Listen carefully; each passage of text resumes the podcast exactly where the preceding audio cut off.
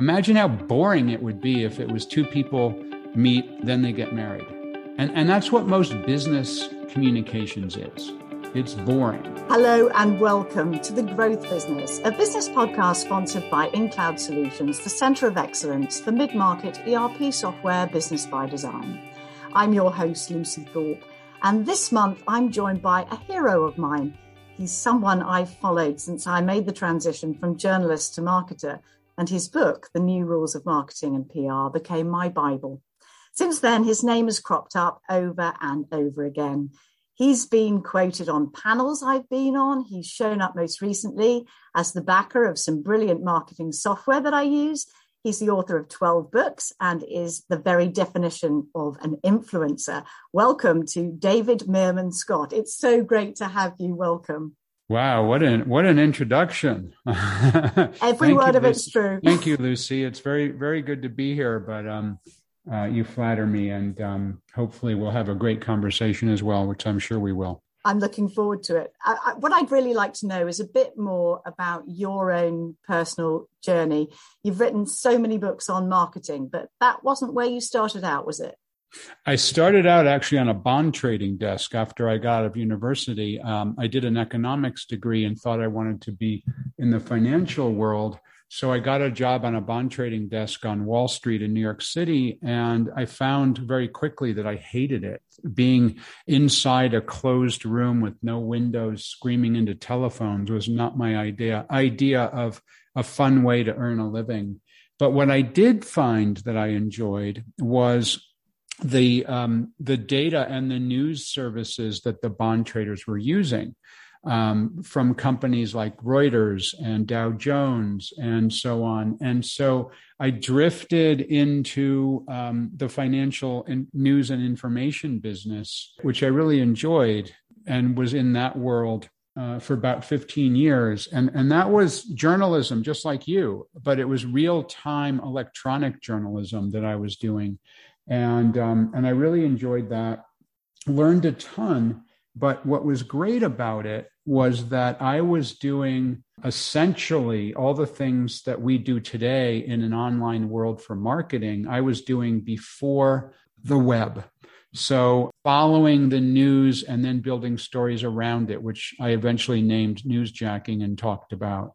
Um, so that I essentially got an unfair head start advantage to what became marketing on the web.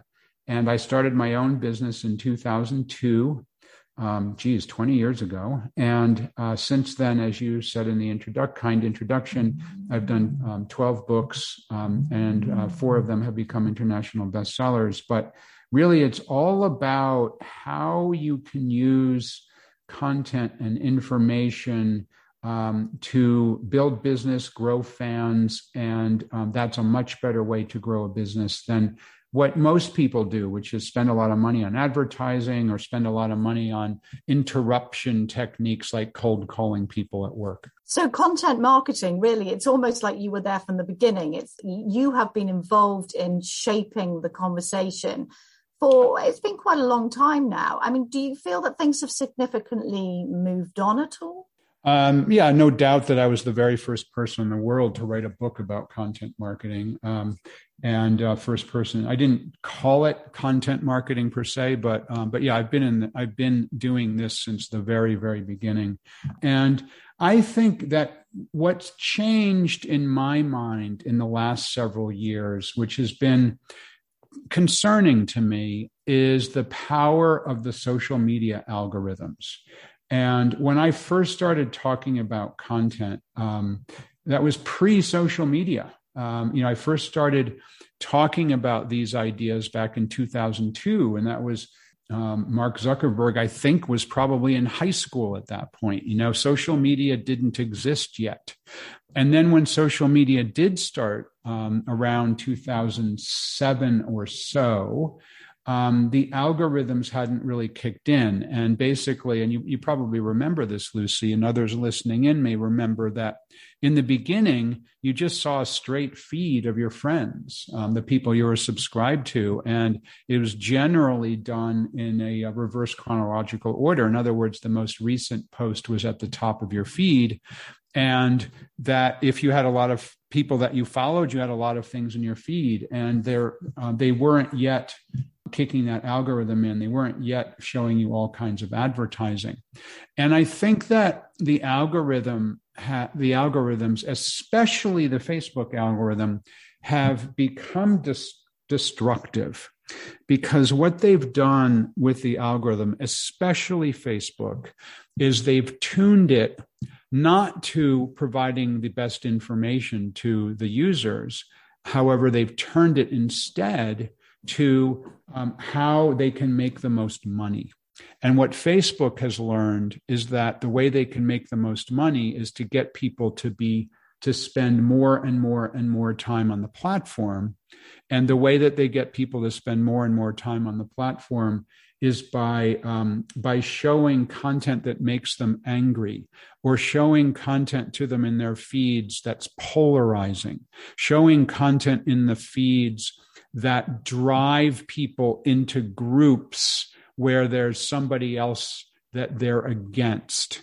And I think that the Facebook algorithm is one of the major reasons for Brexit. It's one of the major reasons for, um, uh, in my country, the, the events of January 6th, when there was an attempted coup on the US government. And the Facebook algorithm is the primary reason for vaccine skepticism um, during the pandemic. And Mark Zuckerberg and people at Facebook know that, but they continue um, to breed this kind of algorithm driven hate um, to tens of millions of people around the world who go into a, a, quicksand of lies and conspiracy theories. And I know this is a negative kind of answer to your positive sounding question, but to me, this is an important issue that we all need to face, all marketers need to face um, how much we're going to support these um, algorithms, especially the Facebook algorithm. It's less prevalent in LinkedIn and some of the others, but um, very, very, very prevalent in Facebook. It's clearly a very important issue. And I don't know, from my own practice as a marketer, I do find that there's a sort of flight away from Facebook because it doesn't do anything useful for us anymore. And, and LinkedIn, in many ways, seems to be the more grown up form of social media. People don't seem to have that kind of arguments on um, LinkedIn. I think that's right. I've noticed the same thing. And I mean, LinkedIn is constantly changing their algorithm, and you need to be on top of it. But from what I've seen, it hasn't been um, tuned to the same kind of lies and conspiracy theories that the Facebook algorithm has been tuned to. And therefore, I think you're right that at least so far, the LinkedIn algorithm um, has not been as destructive. However, it is difficult to master. you know, as we're recording this, it's at the end of 2021, and you know, it seems like LinkedIn, over the course of um, of their existence, has constantly changed the algorithm to reward different types of content in people's feeds with more views. And typically, the way that LinkedIn works is that if you make an update to a page or your personal feed, LinkedIn will show that to a small number of your followers. Um, I don't know the exact number because they don't publish the algorithm, but arguably it's something like only one or 2% of your followers will be shown your post. Then, if there's engagement in your post, if people comment on it, if they share it, um, then LinkedIn will show it to more people. And then if there's comments and shares, they'll show it to more people. And um, so, if you understand that aspect of the algorithm and um, you can figure out ways to get more engagement, you'll see that you'll have more views of your posts. Now, most people I, I speak with will, um, I'll say to them, How many followers do you have on LinkedIn? Or how many connections do you have on LinkedIn? Let's say, for argument's sake, they have 500 connections and followers. LinkedIn will show your posts to only 50 people or 100 people initially. But take a look at how many people um, viewed, and you can see that data in your post, how many people viewed your most recent post. And it's going to be somewhere between 1% um, and 100% of the number of followers that you have, most likely on, on the south side of that, the smaller numbers. So, thinking about ways you can get more engagement on LinkedIn is uh, is a great way to build to, to do marketing on LinkedIn. But another thing I've noticed is that they've rewarded other types of content over the years. At one point, they were rewarding video content where they were showing that to more people than a text um, post. LinkedIn is downplaying anything that has an external link. So if you put a link to content that's outside of the LinkedIn network, they show that to fewer people. Um, what they're really promoting now, which is super interesting, is and you should check it out if you haven't already, Lucy, is the um, uh, the LinkedIn newsletters feature. Um, and they're showing that to a lot of your followers.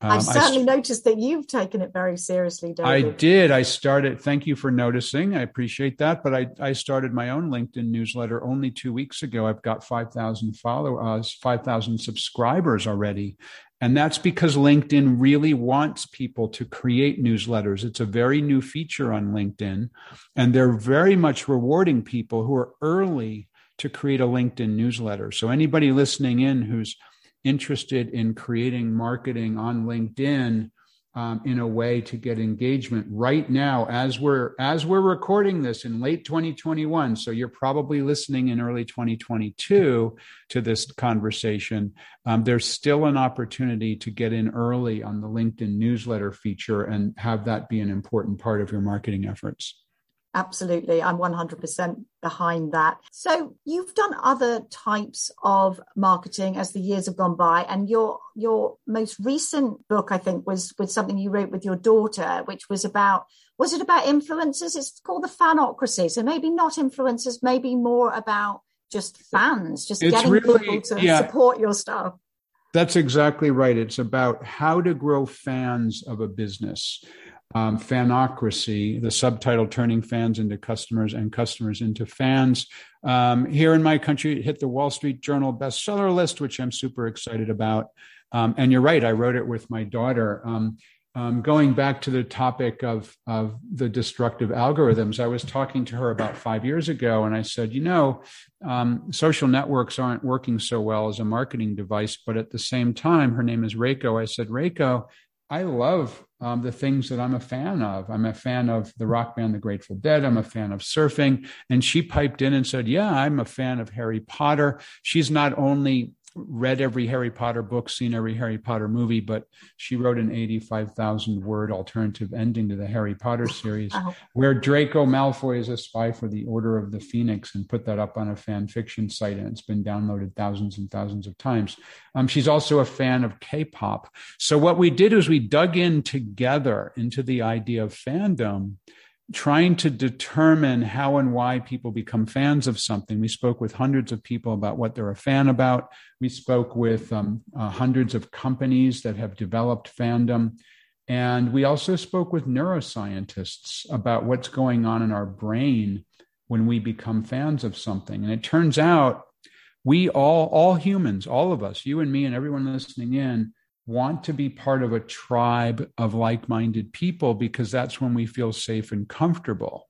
And therefore, if you can create a tribe of like minded people with, within your business, that um, that you develop fans in that way. And there's many ways to develop a tribe of like-minded people. I mean, and as an example, SAP and their their mega events is bringing people together that's a tribe of like-minded people who eventually become fans of SAP and what SAP is doing as an example I said that you've, you've tried out various different concepts, and one of them you referred to right at the beginning of this chat, which, which was newsjacking. And I, would love to you for you to just dig into that a little bit more uh, while I've got you, David, if you wouldn't mind explaining the concept. Yeah, the idea of newsjacking is super simple. Um, whenever a news story breaks, um, it breaks in a very predictable way. It predicts it, it, it breaks if you were to graph it like a bell-shaped curve where the news story breaks it becomes more and more um, of interest to people.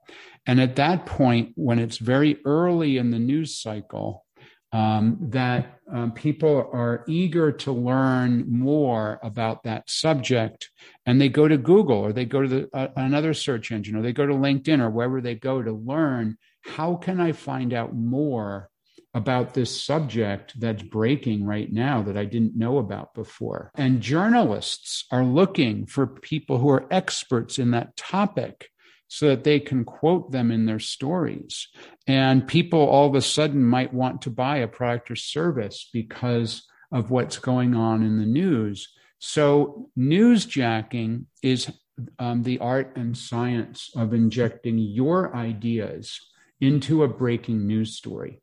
And the way that you do that is you create an instant blog post, an instant social media post, a video, um, or whatever type of content that um, you're used to creating with the, the hope that what will happen is that it will get indexed by the search engines or the social media algorithms.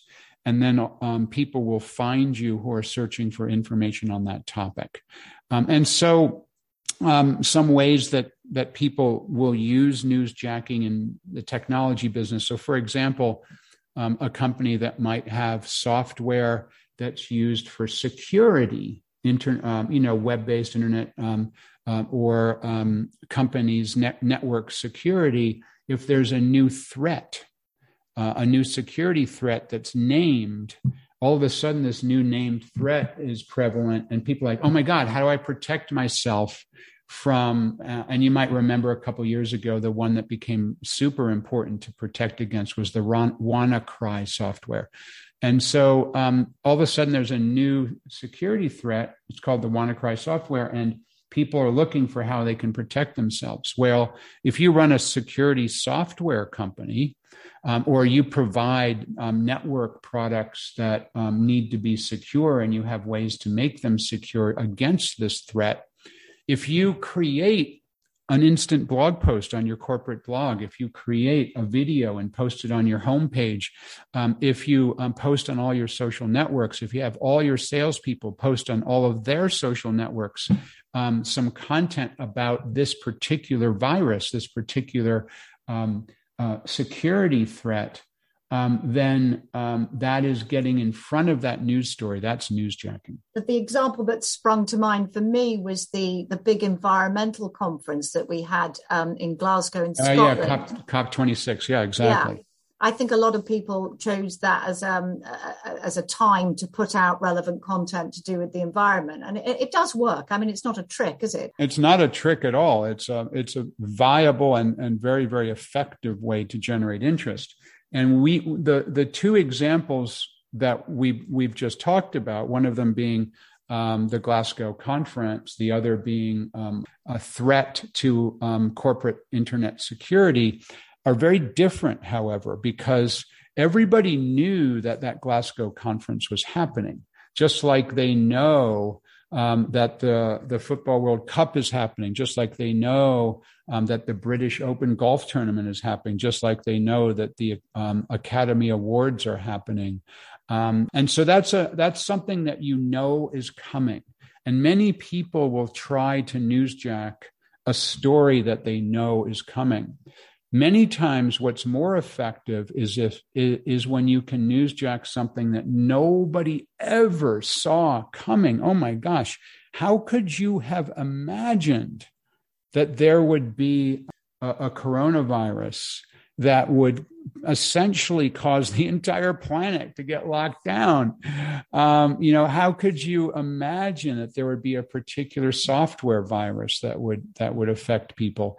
Um, uh, you know, how could you imagine something else happening? And then if you are happen to be an expert in that topic, then that is your time to get a, a news story out there. What strikes me about that is that it requires marketers, businesses, small businesses to be very nimble and very flexible to respond to that. You can't sit there debating it at board level for a month and then uh, have your copy sit with somebody for approval for another month, can you? You have to do it in in a couple of hours. Yeah, no, that's that's right, and that's the reason why the, that organizations who are prepared can do much better than the typical corporation, where, as you say, Um, they sit around. Oh, you know what? It's you know, imagine something um, as we're recording this episode. It's at the end of December uh, of 2021. So imagine um, somebody is sitting in their office. It's it's December 21st, for example. Oh, you know, there's a news story coming out, but the boss is out for the holidays. We can get to writing something about it in January. That is too late. That is way too late. Um, so the organizations that are prepared are the ones that are able to successfully newsjack. And so my recommendation is always to get pre-approvals in your organization. Explain to people what newsjacking is. Um, explain to them that, um, and we're we're likely to have an opportunity pop up um, at an oddball time. It might be like the week of Christmas. It might be a, a, a Saturday, a, you know, a, weekend. It might be when the boss is on vacation. Um, it, it, might be um, uh, uh, in the middle of the night, and get a pre-approval that it's okay to post to the corporate blog or it's okay to post to the corporate LinkedIn um, when these opportunities arise, so that you can strike when the moment is right. Um, and by the way, I'm honored that um, recently the Oxford English Dictionary put the word newsjacking in, made it um, on the short list for the word of the year. Um, and when they did so, they they recognized me as the founder of this idea of newsjacking. Oh, that's fantastic! I'm glad. I'm so glad you got the recognition for that. That's yeah, super cool. I mean, yeah. imagine having a, a, listing in the Oxford English English Dictionary to your name. It's super cool. Well, it's something for me to aim for, anyway. There you now, go. I know that you have restricted time, so I'm just going to throw one more question yeah. at you, if you don't mind, and then we can wrap up. Um, it's really about um, storytelling, which I'm very fond of, versus generating, counting, and converting leads. Both of them uh, come under the umbrella of marketing. Um, it, it's not necessarily seen within most marketing departments that those two things fit together. What do you think? You know, stories um, are something that goes back um, for humans um, um tens of thousands of years. You know, um, tens of thousands of years ago, humans sat around the campfire and told stories. Um, and we're still, we still all love stories. You know, films are stories, novels are stories. people who tell stories well um, they have elements of them. They have the element of conflict. They have the element of suspense. They have um, uh, things that most business communications do not have. And so, if you do end up using storytelling as a way of communicating, it can be super powerful because so few businesses do use it. And one of the things simply to be thinking about is this idea of conflict. So, essentially every movie ever made is built around some kind of conflict. So imagine this story of uh, two people in a movie. They meet, they fall in love, they um, uh, enjoy um, the, the fact that they're in love. Then something happens that pulls them apart, and they're no longer together. And the, that's the conflict and then uh, something then brings them back together. There's been thousands of movies with that more or less theme. Imagine how boring it would be if it was two people meet, then they get married. And, and that's what most business communications is. It's boring. It doesn't in, include conflict. So think about how you can tell a story rather than talk about your products. That's very, very good advice. Thank you so much for joining me, David. It, it's an ambition realised to talk to you today, so uh-huh. thank you. Uh, well, we've shared um, on social media together for a long time, Lucy, so I'm, I'm happy that we're finally able to have a conversation. Brilliant. That's it then for this episode of The Growth Business. I do hope you'll subscribe to hear more each month and do check out some of the previous episodes. I'm going to drop a link to David's best selling book, Fanocracy, into the show notes. But for now, goodbye.